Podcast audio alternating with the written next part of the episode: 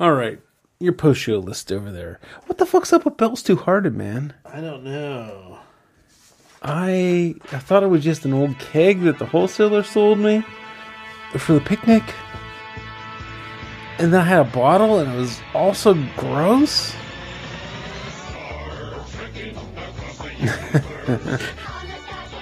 This one wasn't gross, and I was really like, I like this. I was thinking, I like this hibiscus beer better than many hibiscus beers, is what I was thinking. Mm-hmm. But it was an oxidized Bell's. Yeah. Which doesn't speak highly for hibiscus beers. No, I'm not a huge fan of hibiscus beers. That doesn't mean that you can't use hibiscus right. It just means that... people don't. People generally don't. Yeah. But no, that was not Bell's. That was not what I thought Bell's was. How much of a shocker was that peeling off that tab? Well, you were the one who saw it immediately, and so it was kind of a half shocker. Yeah, it was a major shocker for you. We should have traded off. Yeah. But that was fun. I love doing. Yeah, it's a good game. I'm happy it was a good game. Better than the last one. Last one was still being play tested when we played it, so. Yeah.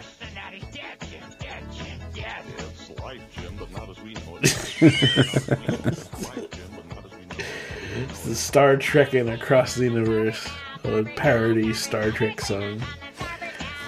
So, I do want to talk a little bit about Star Trek, because I think I kind of mentioned it before, but it's like, what's the difference between Star Trek and Star Wars? Well, obviously, they're both cultural milestones.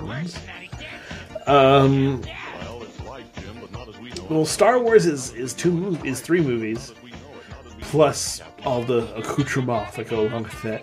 Star Trek is a bunch of TV shows, right? And so it has more time to kind of get into both the characters and the space of the universe. And really does delve into more philosophical ideas than Star Wars ever does. Star Wars is kind of about good versus evil, and that's it. Yeah. Star Trek is can at times take a more nuanced view. How do I haven't seen a Star Trek movie in forever. I've seen some of the old ones. I remember watching Wrath of Khan and with those earworm things and give me nightmares. But I was not old enough to appreciate the movie, other than how gruesome those earworms were. Of the Star Wars movies, how good are they? Star Trek movies? Star Trek movies. How good are they compared to really good Star Trek shows? No, it's a good question, and I don't think. Let's see. I would say that one of the at least. Ridiculous. I want more Star Death, damn it. Yeah, me too. It's so good. But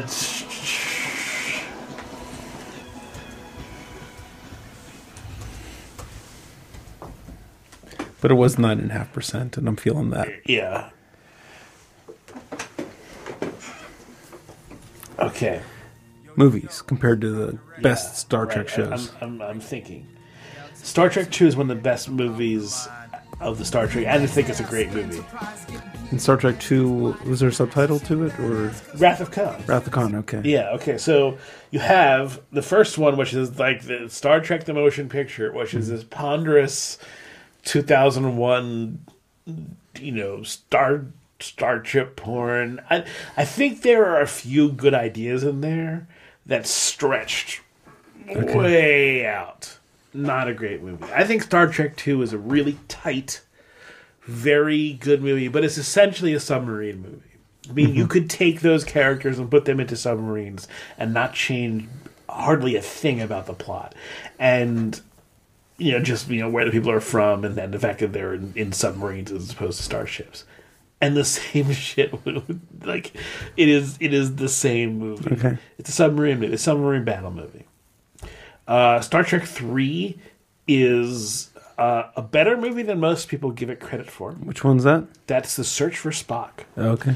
That's where they have to find dead, resurrected Spock on the Genesis planet, which is a thing that's come from the Star Trek II. So there were sci-fi lines in Star Trek II, like I said, which is a submarine movie. There were sci-fi stuff that were brought into Star Trek III and given some weight. I think Star Trek III is better than most people give it credit for. It's not great, but it's decently fun and it's fine. It changed the way the universe deals with Klingons considerably. Turned them from kind of tan guys with beards on the original series to, ridges and foreheads and okay. all the other stuff. And also gave them cloaked vessels, which were previously, according to the whatever canon was established, only a Romulan thing. Changed the kind of Star Trek world that movie. And Star Trek IV, I think, is worse than most people give it credit for. It's kind of a comedy. Which one's that? That's The Voyage Home. Okay. It's the one with the whales. There be whales here. Yes. Yeah. It's the one where they go back in time to 1980s and get two humpback whales and stuff to probe. I think the sci-fi stuff is fine. I think everything that happens in the 80s is dumb and stupid. They weren't anal probes, I hope. No, it was a gigantic probe from some crazy, I don't know. And from a Star Trek point of view, that's kind of the part of the interesting aspect of Star Trek is the unknown, right? So these kind of things are very Star Trekky, and so that was a very Star Trekky thing. This probe from an unknown area, is trying to find things it was contacting with, which turned out to be humpback whales. It's an interesting idea. I think it's a cool, sci-fi clever idea, but stretched out and turned into a comedy. I don't think it really works. Star Trek V was a disaster with an interesting idea at the core. Which one was that? That was the one that William Shatner directed. That was the I don't even remember the goddamn what is wrong with Star Trek V. It's just Star Trek V to me. It's the Shatner one. The Shatner one. Yeah. With that had. It was terrible, but then it had one or two awesome scenes in it, like Shatner going to. Well, he meets God, right? Of course. But God wants to take the starship, and Saturn's like, what does God want with the starship? And turns out it's not God; it's just a very powerful alien creature. The Final Frontier. The Final Frontier. Yes. Star Trek VI was actually a really good kind of Cold War, post-Cold War movie, The Undiscovered Country, which is about peace with the Klingons. Then we move into Star Trek Generations, which was just a shitty kind of way to... Oh, let's bring the... I mean, I think Star Trek VI was really good in a way to kind of end the old series canon. But no, they had to, bring 4 or 5 people from Kirk's time into the TNG time. And then the Star Trek movie became action schlock. So...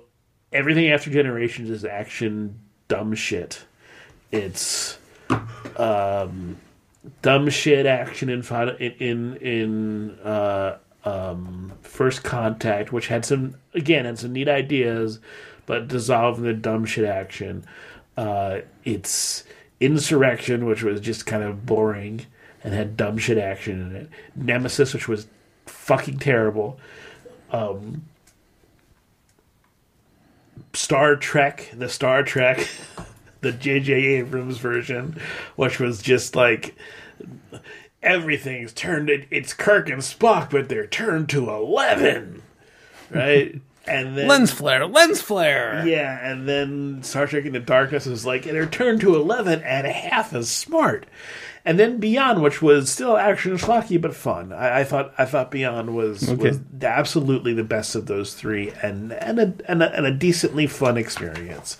Action schlocky still, but everything after Generations was action schlocky. Still had that sort of action schlocky. Okay, so 2 and 3 were your favorites? Or? I would say 2 and 6 are my favorites. 6, okay. 3 would be my next one. Yeah. So that's the thing. Is like, and I said this before, Star Trek, unlike Star Wars, Star Trek fans recognize that half of Star Trek is shit, at least. They've done so many episodes. Mm-hmm. They've done a bunch of shit. I mean, the weird thing about Star Wars is everything is lionized. It has to be the best. Like, oh, it's so good. No, you have to. Well, I think it was so rare before. Yes. Now that it's not rare, at some point soon we're going to realize, oh, some of these movies are pretty shitty. Yeah. I mean, think how rare it was at a certain point.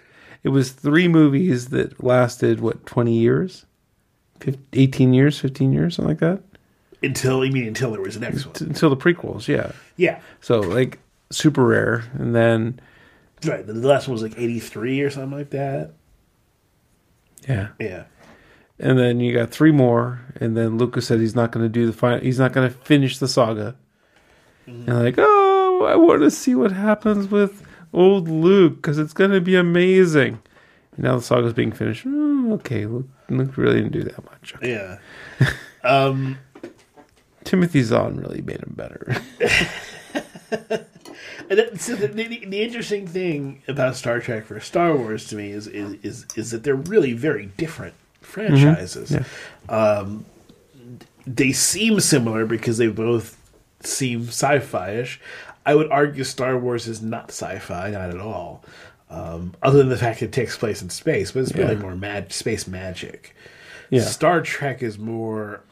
I mean, there's still plenty of space magic in Star Trek, but Star Trek takes a more talky and techy route, right? So the characters talk more about things. They're more philosophizers.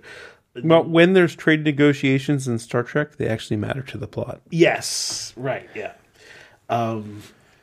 They're not just a throwaway plot element. Well, I mean, they can be.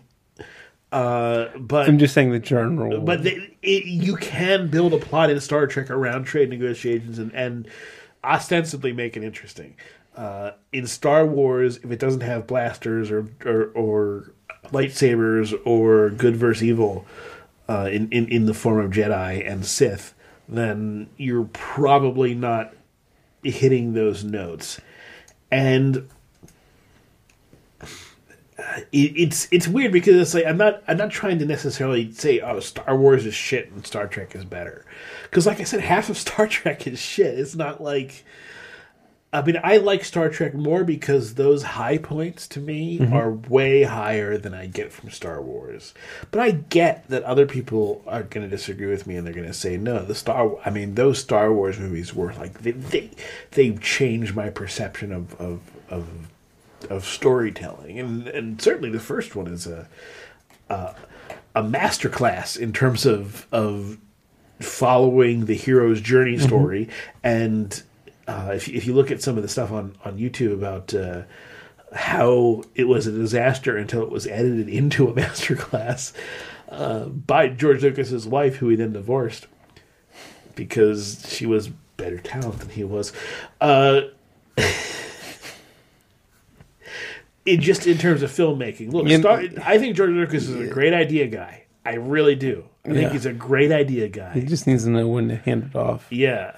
But then again, he's richer than we can ever hope to be. So, an idea guy, but there's also a right place, right time aspect to that as well. So he could buy and sell me like 30, 40 times over, and still have money to do the same thing again. So, So yes, I'm not trying to track his worth in that sense. I'm just saying, from my perspective, I don't find what he did or what Gene Roddenberry did as impressive. I mean, I think that it's notable that what they started, but it takes... these things take on a life of their own at a certain point. And the example that I sometimes use is Sherlock Holmes. I think Star Trek kind of has a Sherlock Holmes aspect to it, in that it's always kind of redefined and reused and done in a different way by different people. And all of them kind of work in their own way, because there was this definition by Conan Doyle, who created the characters, but at a certain point they're sort of universals, and they're kind of story mythology that exists in the culture, and then you can do what you want with them. And that's sort of like the aspect of Star Trek is exploration, finding the unknown, and working together. And the aspect of Star Wars is fighting, it's good versus evil, and fighting for that. I think that's those are two very different. Like, the Star Trek happens after the Star Wars, right? Yeah. Well, it said a long time ago in a galaxy far away. So. Yes. Yeah. I find them. They're not necessarily incompatible, but whenever Star Trek does war, it turns into kind of this dumb battle porn where they get these, where it turns into Star Wars essentially, and Star Trek is a pale imitation of Star Wars at its best. If Star Trek goes to war, it should be like long-term moving of fronts and political impact. Yes, right. That's the interesting stuff about. I mean, and there are like DS9 had a big war arc, and the interesting stuff was not the space battle shit, even though it was, when I was, when I was my teens and I was watching it, like, space battles.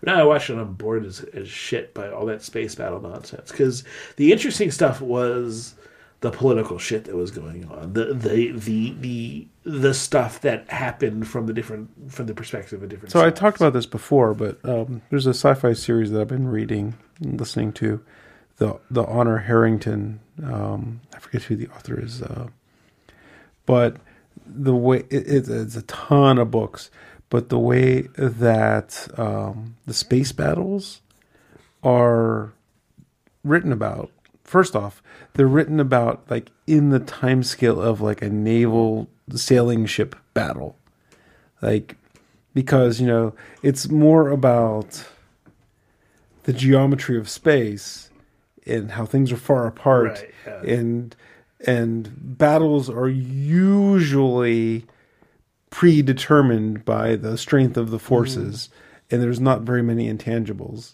Yeah, but then the hero of the book is the intangible that always wins the battle. But aside from that, it's interesting when you're reading this chapter about this pinnacle of the battle, and it's progressing so slowly because it's in space, but it's more like, for us, we can make more sense if we were on tall ships sailing in the ocean, and fighting the Spanish Armada, that kind of thing. So I've been recently, I watched I binged The Expanse, and there's two seasons of that. I don't know if you've heard of it. I watched the first season of Expanse. It's okay, but in terms of science, they get a lot of the science, like, of how ships move and stuff in space, certainly more correct than any. I mean, there's, in terms of what the Epstein drive is, the thing that allows them to constantly accelerate and constantly decelerate and still have plenty of fuel, is still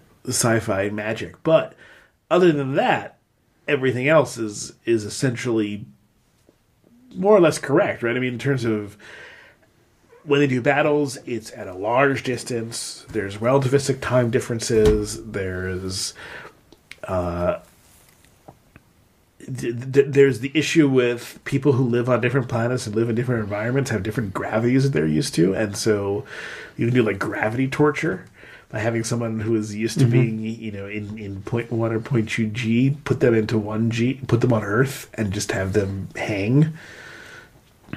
Yeah, I hesitate to recommend things to you.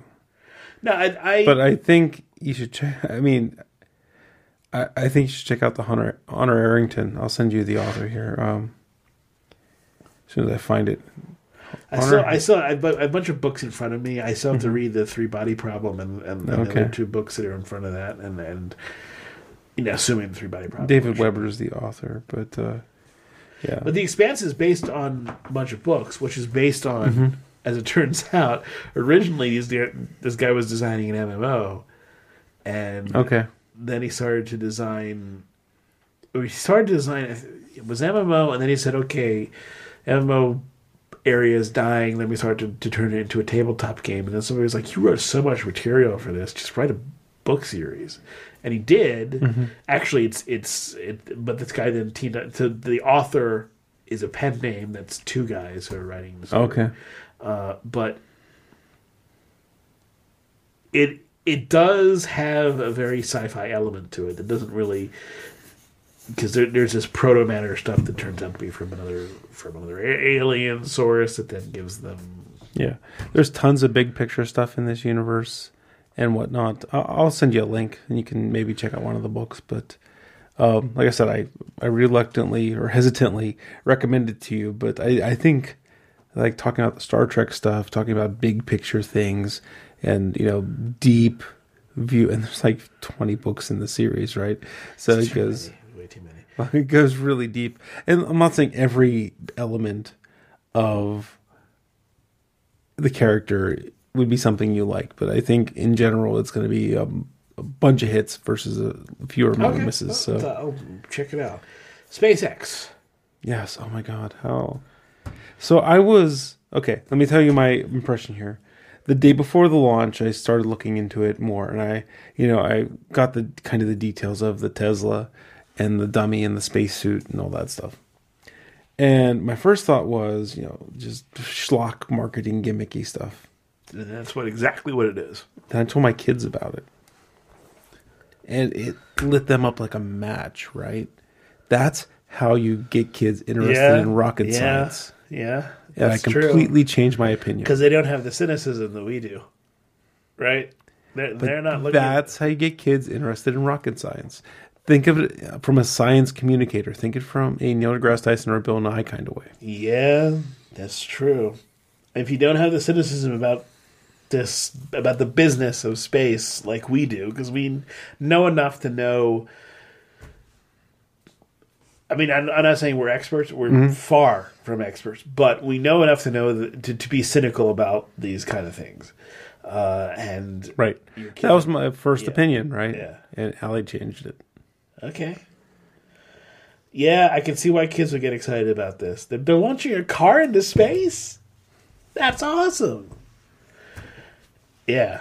Wait. From a kid, you're going to launch that, or you're going to launch a bunch of concrete ballast into space. From a kid perspective, that is kind of awesome. That's a cool way to do it. It's also a fucking douchey way to do it, right? Yeah. I mean, it's so douchey. Oh. Douchey and cool ride a very fine line. He could have launched a couple tons of concrete into space, but why not make it a Tesla? Yeah, sure. No, great ad. Great ad. The only reason not to make a Tesla is humility, which I don't think Elon Musk has much of. He's changing the world. We're not. Yes. At a certain point, you say, "Well, there's," you give him some wiggle room in terms of his promotional stuff, and yeah, it's really cool. It's the most powerful rocket that is available to humans right now. Since the Saturn V, second most powerful rocket to fly. So the two boosters flying back to Cape Canaveral, which I was telling people, that is like, no one in science fiction has written that. That is just too crazy for even science fiction. That you can take something that you've launched into orbit or boost, the boosters for something that's going to be orbital and fly it back to its... The point is they're not orbital boosters. They didn't get to orbit. They didn't. But still, being able to fly them back to where they started? From a reusability standpoint? But, how many people would just assume that that's not possible?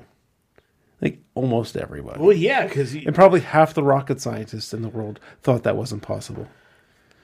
Well, here's the thing. It's not that it's not possible, it's just that the logistics behind it were fucking insane. Hmm. No one ever thought it was impossible. Everyone was just God, you had to do all that calculation, all that shit, all that, having to keep all that fuel and ride your stuff back. It's awesome that he did it and figured it out. It's amazing. It's a technical achievement that is up there with the greats in terms of engineering and technical achievement. It is an absolute wonder.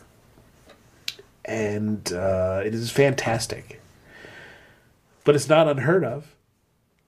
The concept, at least, is not unheard of. But everyone thought it was like, well, that's just too much money and too much... Right. But he did it. He said, yeah, well, I'm going to put all my money. And to me, in a very kind of perverse way, it shows the power of being super rich. You can throw that kind of money away. Because that was a fucking lot of money that he threw away. I mean, it ended up working. Mm-hmm. But I don't think Hyperloop's going to get out of anywhere, right? I mean, who knows? He doesn't have to hit home run every single time. Yeah, but it's like... But yeah, I mean, when you have that kind of money, when you have the money of a fucking country in one person's hand, well, you can do, yeah, it's true, you can do a lot of shit, and that's it's a weird position because I'm amazed by it, but I'm also like, how much good could that money do?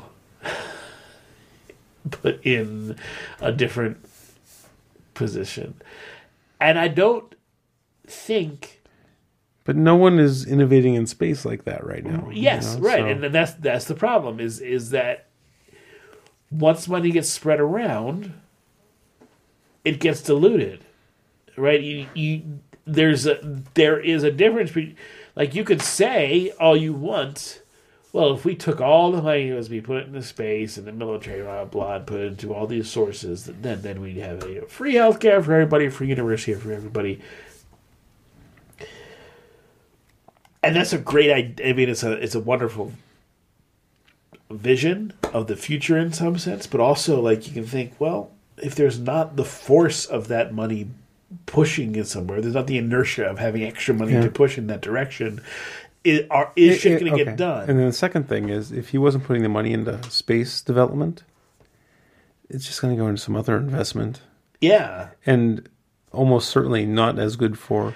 the long view of humanity. Yeah, I mean, the interesting thing is if you spread it around and make things into a sort of homogenous thing, then there's nothing that takes off, right? So there's nothing that has at least the monetary power. There's that point of view, but all I'm saying is if he didn't put it in space, he put it into cryptocurrency or hedge funds or, you know, some other investment, which would be detrimental to humanity. Right, yeah. This one is beneficial in a very long view to humanity. Potentially. He's creating tech... There's no place better for humanity than Earth. By far. Right? And unless you spend absurd amounts of money and have absurd materials that we can't... What about the argument of all the technology we gained from the space race? It's a good argument. Okay. So all the technology that, you know, the difference in this case is instead of being federal government and public domain type technology, right. All of that is owned by Elon Musk. It's all proprietary. And there's so far, we haven't gotten Velcro right out of SpaceX. And we haven't gotten improved batteries out of Tesla for all the interesting stuff that he's done for electric cars. Sure. Has that changed the way we view cars? Not yet. Maybe it will. I think that it's changed the battery landscape. Not as much as it needs to change. Yeah. But I think that Tesla and Solar City has definitely changed. I think it made it a viable option, but it has not made it the kind of thing that will take over yet. Okay, so if you have the vision, if you're the visionary that shows that some crazy idea is possible, and then other enterprises can start following along. That's beneficial too, right? Absolutely. You know, so he showed that an electric car is possible. Right. He showed that solar shingles are possible. He showed that... Okay.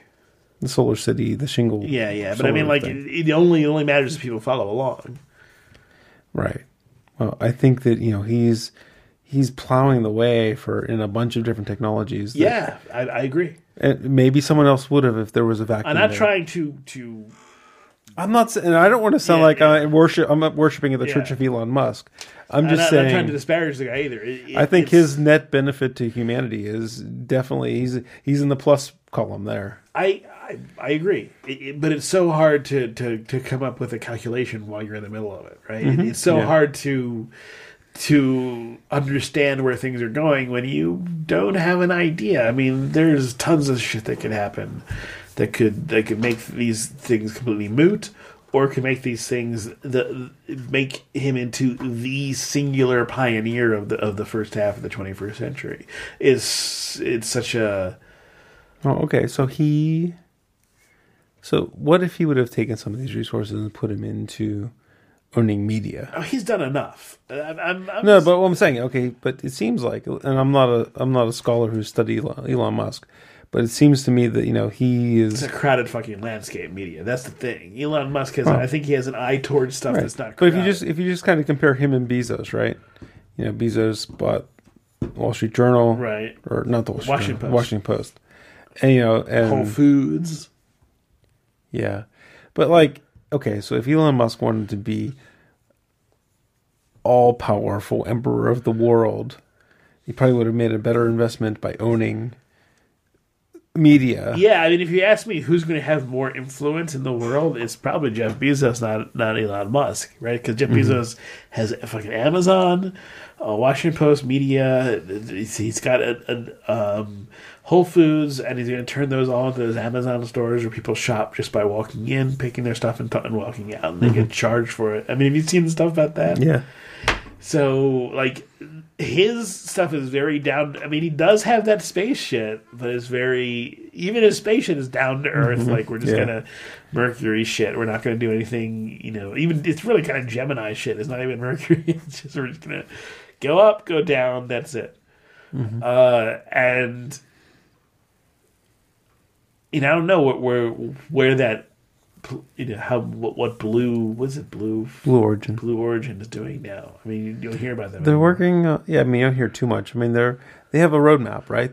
They have New Shepard, New Allen, New Armstrong, and you know, basically each one is Mercury, Gemini, Apollo, right? That kind of capability. But yeah, he's basically reestablishing 1960s capabilities, probably almost certainly more cost effectively.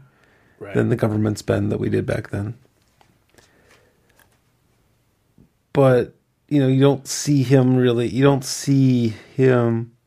not doing changing stunts. Well, he's not doing stunts. He's not doing as, or at least isn't doing as many things. I mean, like, Elon Musk... You even said before, Elon is so far ahead because the Falcon rocket can put things into orbit, and the New Shepard is a suborbital rocket. Right. And it's all it does is go up and go down. But he's doing it at a very kind of NASA-like pace. He's building, at least from what I haven't heard of from New Origin in a while. But he was just doing like very, very as safe as possible, build this stuff so as also as cost effective as possible. Where Elon Musk is just throw money at it. Is there a problem? Throw money at it. Throw money at it. Oh, when I was at Tom's Brewery, there was a table of people. It was a day that SpaceX launched. There was a table of people from SpaceX there. No shit. Yeah. The guy was wearing a SpaceX coat, and I started chatting him up. He was so sly. I mean, so I got to talk with the real SpaceX guy for a few minutes. It was pretty cool. I got to go to PP. So hold the show. Okay. Things and stuff and stuff and things. Flying out to Seattle. Had a layover in Denver both ways. was there long enough to, between my two gates was the Rock Bottom. It was in, I guess it's C Concourse, B Concourse, I forget, in Denver. They had an Imperial Stout on tap. I'm like, well, shit. Maybe Rock Bottom makes a decent Imperial Stout. Spoilers, they don't. It was kind of like this toffee brown ale. It was not what I wanted. I was very disappointed. But I could have got a shot for half price when I bought the beer. Oh, and the bartender was... she hates beer. So, yeah. Thought I'd give Rock Bottom a chance there. The New Belgium tap room was in a different terminal, so I wasn't able to get there. Cool story, bro. I know that there wasn't much behind that other than Rock Bottom made a shitty Imperial Stout. I would love to tell you about like all the cool Microsoft stuff that I did this week. I could probably tell you. My counterpart who was taking me around this week took me to a place in a building called The Garage. And this is Microsoft's own make shop. They have a pretty significant make shop for employees where there was probably like 6 or 7 3D printers, big soldering stations. There was a vacuum forming thing, some sewing machines, but they had a laser cutter, drill press, metal bending machine, a couple other computerized industrial something or another's, which I couldn't get in. There's the make shop. You still haven't made me my... Okay. I'll tell you about that in a second. Oh, there's the make shop, and then there's like the advanced make shop behind it. And and my counterpart's badge wouldn't unlock the door to the advanced make shop. I guess he didn't take the training for that. So I was looking through the window, and you could see the laser cutter, drill press, but there was also like 4 other machines. I'm not sure what they did. And oh my god, it's like when I left that room, I'm like, okay, I'm trying to do the calculus. If I moved to Redmond, I don't know, just such a cool perk. Don't worry, Greg, I'm not moving to Redmond. If you did, I would visit often because I like Seattle a lot and I have a place to stay. Yeah. The thing is, you know how much this house would cost in Puget Sound? I can imagine. Yeah, like probably 3 times as much. Oh, I think maybe 4 times as much. Yeah. You think this would be a $1 million house out there? Yes. Huh. Easy. Just location alone. Yeah. So yeah, if I was single right now, if I was you, I'd be looking at Rex in Redmond for sure. Sorry about crappy radio. I'd be looking for Rex in Redmond if I were you. But I'm not you. I got 2 kids, and that kind of puts down an anchor. But the make shop, so jealous. Like my counterpart's like, yeah, bring my kids here. We worked on our Pinewood Derby car, built a drone, and like there's a couple guys there running the 3D printers, printing out whatever's. A couple people are doing some gold leaf, trying to transfer gold leaf onto glass. I think is what they were doing. You know. Just doing all kinds of little crafty maker type stuff. It was it's pretty cool. Cool. And it's it's just one of those perks that are available to employees once you get the training to use all the equipment. You can print it 3D printers from anywhere on campus. They're using like probably something similar to Octoprint like I'm using on mine. So why couldn't you build my virus? Okay, so when I was trying to switch to the glow-in-the-dark filament, I put on the hardened nozzle, and I couldn't get the filament to extrude right, so I started taking apart the extruder, and the heater cartridge, the lead broke off of the heater cartridge. Jesus, what's going on with your stuff? It's all falling apart. It just happens. The heater cartridge. So I bought... like, the heater cartridge that comes on the printer is like a $2 heater cartridge. But it doesn't fit in the heater block hole quite right because it's the hole's a 1/4 inch and the heater cartridge is 6 millimeters or so, I think, something like that. Huh? So I bought a $14 heater cartridge, which is like custom made in Cleveland to fit. Made in the USA. Quarter inch, right length and stuff. So I had to wait for that. Then I got that installed. But then I had to recalibrate, re-level everything. So that took a while. And I think I got the printer good. Like I'm able to print pretty good flat stuff now. Like I printed the slot for Allie's Valentine's box and a few other things. I was going to start a not glow-in-the-dark version at the normal scale of your bacteriophage, but I didn't think it would get done before the show. I'm going to print that first. So you're going to get a white one that's about 3 inches tall. And then after I'm sure that I can print things that are about 3 inches tall, because I've only printed stuff that's quarter inch tall so far. So once I'm sure I can print up high again, then I got to see if I can get that. I've never printed with the glow-in-the-dark filament until I tried this. And when I installed it before, it wasn't extruding like at all. So I'll get you the white one, and then I'll try to print you like a 200% size glow-in-the-dark one. So it'll be about 6 inches tall. Man, an awesome glow-in-the-dark bacteriophage. So you're going to be my guinea pig to make sure this thing still works. But I just got it back together right before I left for the trip. Well, my idea is going to be your guinea pig, not me. Yeah. Well, your product. Yeah. But yeah, that's why I had to wait a couple days. I had to wait almost a week for the heater cartridge, and then it was a lot of work putting everything back together. So, apology accepted.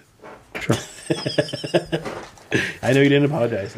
The new heater cartridge seems to be a lot more efficient because there was a tolerance thing. The old heater cartridge was somewhat smaller than the hole. This one's like the exact same tolerance as the hole, so it fits in there a lot better.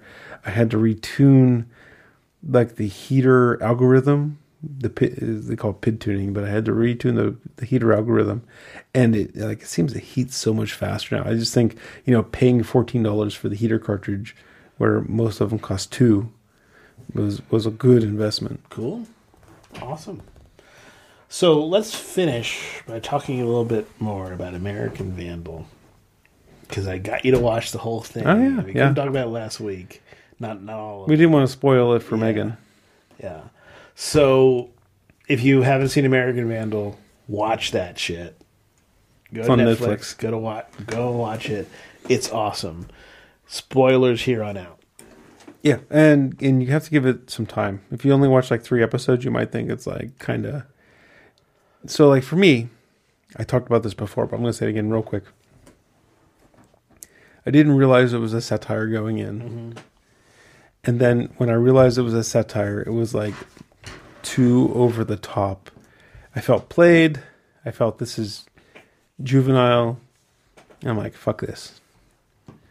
So I quit. And then Greg said, no, stick it out. And the very next episode, they reined in the juvenile, and it started clicking. I mean, the fourth episode doesn't so much rein in the juvenile because they have the thing where they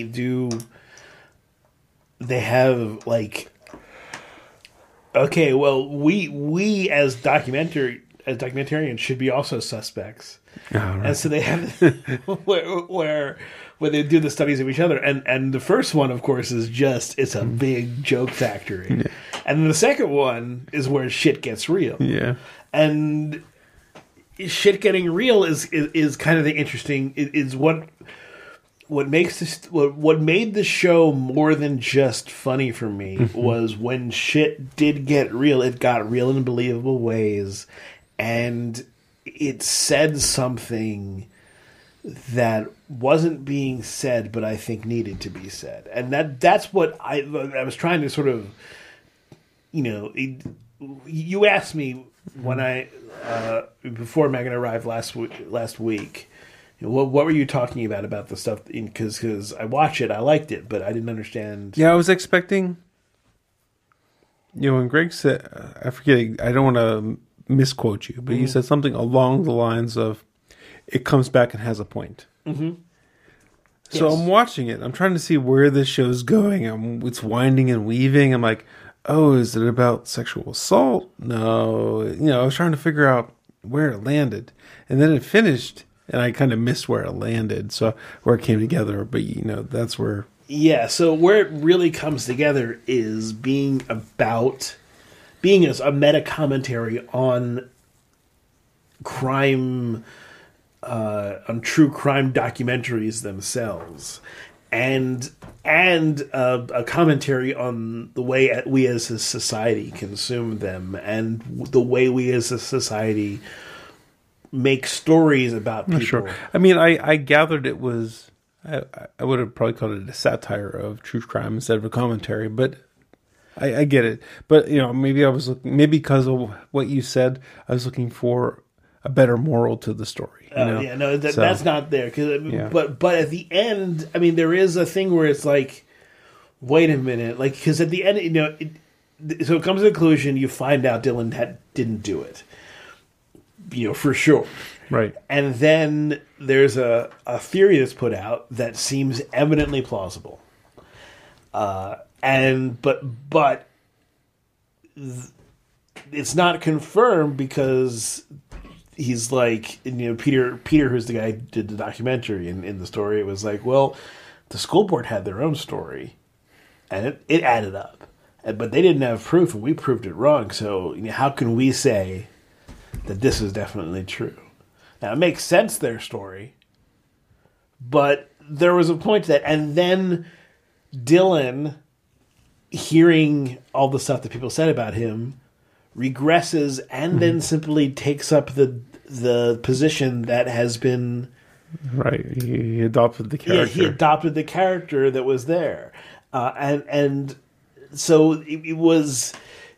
It was the fact that happened, and then the very end of the story is, you know, what are we doing here? We are projecting people without understanding their stories. We're projecting them into places, and even as like what I loved, it's so hard to get into this without you know seeing it. But I mean, like what I loved was when after the fourth episode, when the documentary got popular, yeah, and that's when it's like it hit all those Serial beats because that was exactly what happened to Serial, and it was like a feedback upon itself.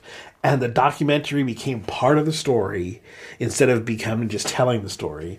And all that is reflected in American Vandal. The documentary becomes part of the story instead of telling the story. Documentarian becomes part of the story. And even... Is that like a fault of Serial? Is that something that is like if you're trying to be a documentarian... Was that like should they have produced the entire series before they aired the first episode? Depends on what you're trying to do.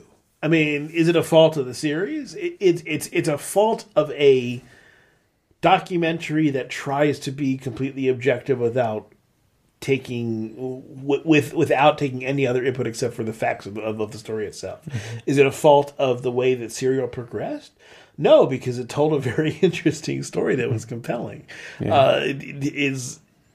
And as did American Vandal, by taking those beats and flipping them into a different thing, they kind of showed the skeleton of that and why that was effective and why that is not a way to get to truth, right? Why that's not an objective method. And by putting it into this high school zone, they also showed the effect that has on the people who are involved but are not part of it, and who are only sort of involved in a tertiary way, in a very right. far way, but become subjects. It's a good analog for the bigger real world of Serial, right? Right, because it kind of says, you know, oh, we don't know these people. It's Ahmed or. Serial. Ahmed. Was it Ahmed? Uh-huh. And Serial, you know, and he's in Maryland, and I'm in Pennsylvania, or someone's in California. We don't know Jay, and we're making all these aspersions about Jay, and then about the people who know Jay. We're assuming so many things, like all the stuff about I'm trying to remember the name of it. But when you cast it to a school, is what I was going to say, you're not so unrelated as you might think, right? Well, everyone is in the same, but that's just... But like I'm just saying, in Serial, you seemed unrelated, but maybe the moral of American Vandal is you're not as unrelated as it may seem. I suppose to me the moral of American Vandal was storytelling is not reality, and by making these stories to me one of the very effective scenes was, I forget the name of the super hot girl. Yeah.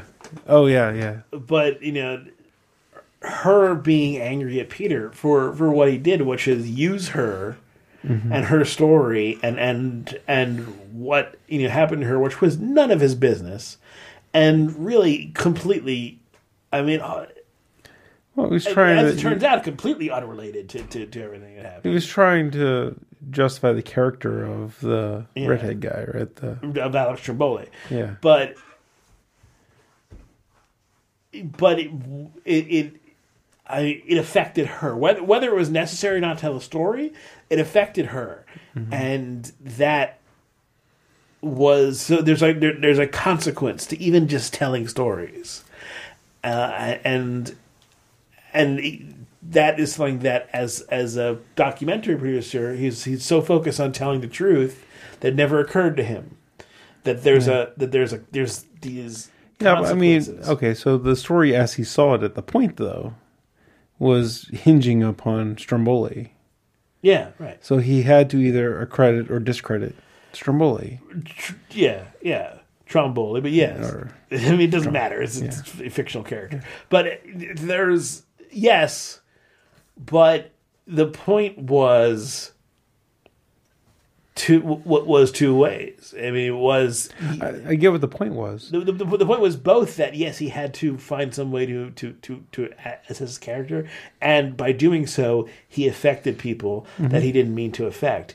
And it wasn't necessarily saying that... I guess you could judge it as saying that one is negative, one is positive, one is... But I think he was saying, look at it from both sides, and it's not clear. And... That doesn't... it's not necessarily saying don't do it, but it is saying this affects people. Right. And so it's another thought I just had about Serial and what was portrayed in American Vandal. The documentary was going live as it's being produced, so it wasn't wrapped, and They start feeding back on itself.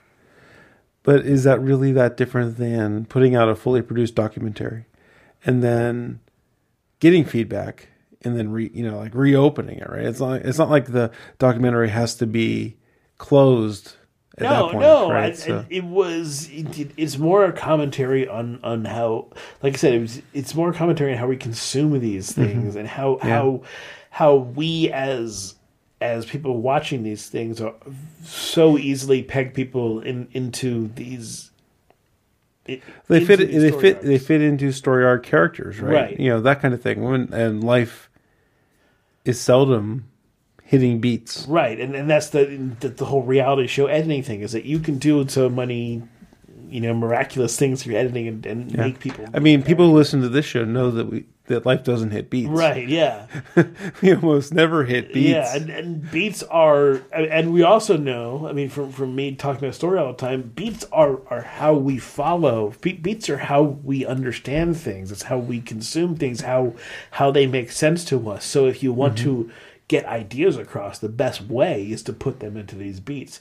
But yeah, real life doesn't actually follow these beats. And when we make this simulacrum of real life and show it as a story, it's okay when it's fictional people, and American Vandal gets away with it by making these into fictional, but at the same time saying, what are we doing if these were real people? It has this...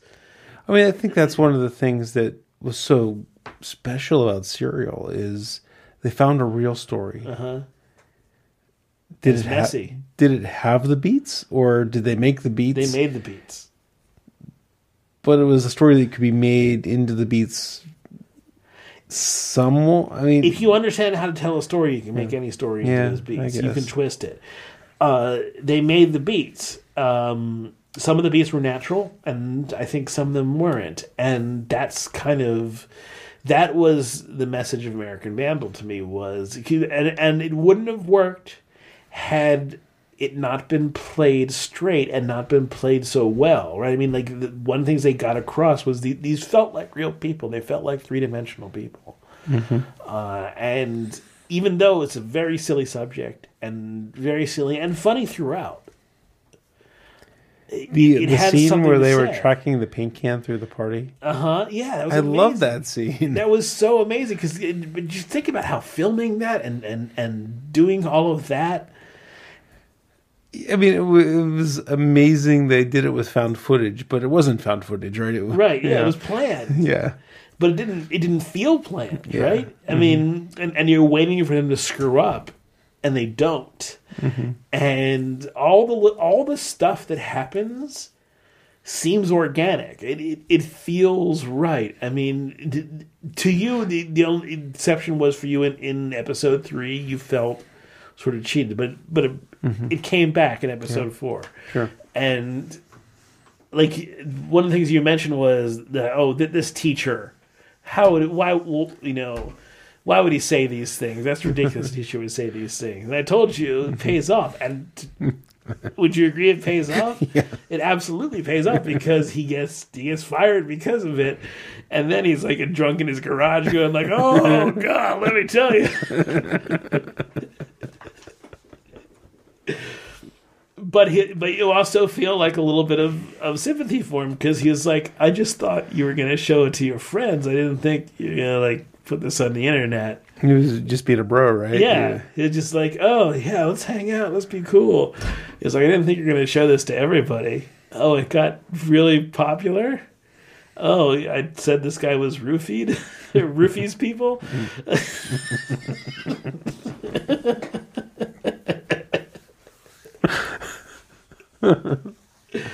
Oh man, yeah. I love that. I think I've watched it twice now, because I was so like enamored with it. I really loved it. Okay. It got really good, especially appreciating. So yeah, when I turned it off on episode 3.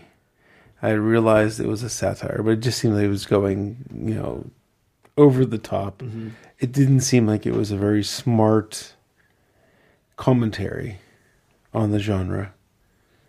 And that, and I didn't have any kind of feedback that it paid off. So I'm like, click. Right.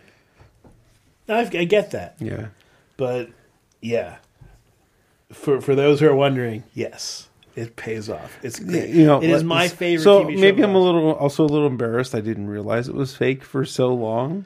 Like, I don't know exactly when I realized it was fake, but I'm like, this is a fucking, like how can a high school kid film this shit? This is fucking brilliant. Yeah, no, like, I mean, it's in 4K. Yeah. They're amazing, these amazing drone shots and these amazing, Yeah, so maybe I was a little embarrassed when I realized it was fake. I'm like, oh, I thought this was a high school film. Great music, great sound beds, right? Great, dun, dun, dun, dun, dun, dun. this really atmospheric music stuff going on. Yeah, it was. It was not what high school kids are capable of. I mean, it doesn't feel like a high school documentary. It feels like a super well produced. High level, they spent $15 million on this thing. But it's... Yeah, and then, later on you start recognizing actors, right? Like Andy Richter's in it. Andy Richter? He's not in it. No. Is it? No. Nick Mundy's in it at one point, but... Who's the blonde-haired... Who's Dylan's dad? I don't know. But Dylan was actually in... The guy who plays Dylan was in... 22 Jump Street. Okay. Now, Dylan's dad, maybe it was... No, it's not, he's not Andy Richter. Who the... He's not Andy Richter. But no, I've seen one of the things that I was reading some stuff about the guys who were doing it, and they said, you know, they didn't want to get anybody who was really well known because that would it both give away the game and a little bit, like, they didn't want people who were performing. They wanted people to really play this as real as much as possible. Just like Star Wars. Right. It's really about family. That's that quote that Redmond media keeps playing, that it's about family. That's why it's so important. And that's what she said about the last movie. It's like, what the fuck was what was in the last movie about family? Jimmy Tatro is Dylan. Yeah, he's probably one of the most known people, and he was in, like I said, 22 Jump Street. Apparently, some of the other people, like the guy who played Alex Trimboli, was in some Disney Channel stuff, and one who plays Krista Carlisle was in Disney Channel stuff, which I wouldn't know. I'm trying to remember where I got to look up who Dylan's dad is. I'm looking. His name is Greg. Let's see, where's this crew at? Cast. See full cast. Because there was some show I was watching with him in it. I mean, it seems like you know, good enough actor to be in other stuff. So yeah, Greg Cavanaugh, Larry Joe Campbell, and what else was he in? No, I don't want the premium app.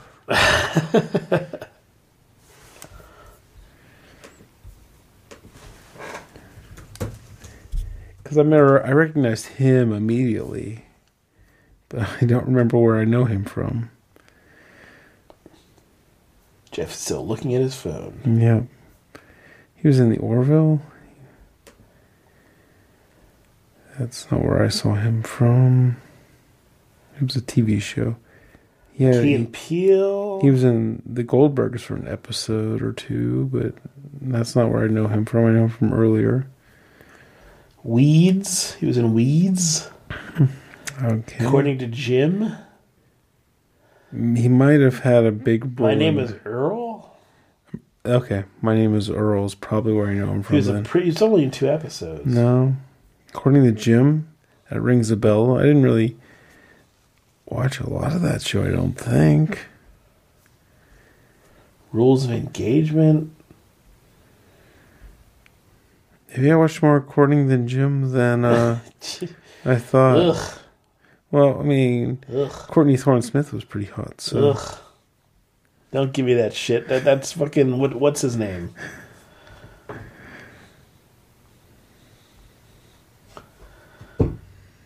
I'm sorry that back in 2002 I watched the show because the girl was hot. You should be. Yeah, his name was Andy on According to Jim. I think that's probably where I know him from. He was in 182 episodes of this show. So he was in every show. So yeah, or at least. Okay, I guess I watched more of that show than I thought. You watch enough to know who that guy was. Yeah. But that was your key. Like, oh, this isn't real. Well, but I know. I mean, I realized that like shit is just too insane to be. But I think that it should be pointed out that. Things are acted in a way that it's not jokey, right? Things are played straight. Yeah, I think it was the whole hand job arc, right? Well, it was just a great arc. I think that's the one where it's like, come on, when they have the CGI of the hand job. Yeah. Like, you guys are just fucking with me. You guys suck. If you recognize as a parody, that's brilliant because it's I'm with you. It's just I don't hate it anymore. It's taking that concept of showing these computer graphic versions and then having somebody stroking a big dick out. That's just it's just a vector line, right? I mean, the first episode, they're talking about the dicks. Well, like I watched the first episode when they got into the the heads versus the ball hairs. And then it goes boom, boom, awesome. Boom, boom, boom. It shows picture of all these dicks. Like hair dick, non-hair dick, hair dick, non-hair dick. I mean, it's so funny. I laughed my ass off plenty, and then I felt moved by it. And that's, to me, it was the last episode when I felt moved that made this something special. And to me, it is among the best stuff I saw on TV last year. It is up there with the best episodes of like Better Call Saul and stuff like that. It is starting up soon. Yeah, I'm looking forward to it. But I mean, that's how awesome this was to me. This is a fantastic show that I think everybody should watch. Especially if you like dicks. I mean, if you like dicks, it's bonus. Spray-painted dicks. Or the likeness of a dick spray-painted. Not spray-painted on a dick. When they're talking about the spray can that does the splatter. Yeah. And they're saying, well, what could the splatter be in the middle? Like, no, you wouldn't you wouldn't draw a dick like that. And you think in your head, you're right. You wouldn't. There's no way you'd draw a dick like that. It's fucking insane. You wouldn't start in the middle. There's no way.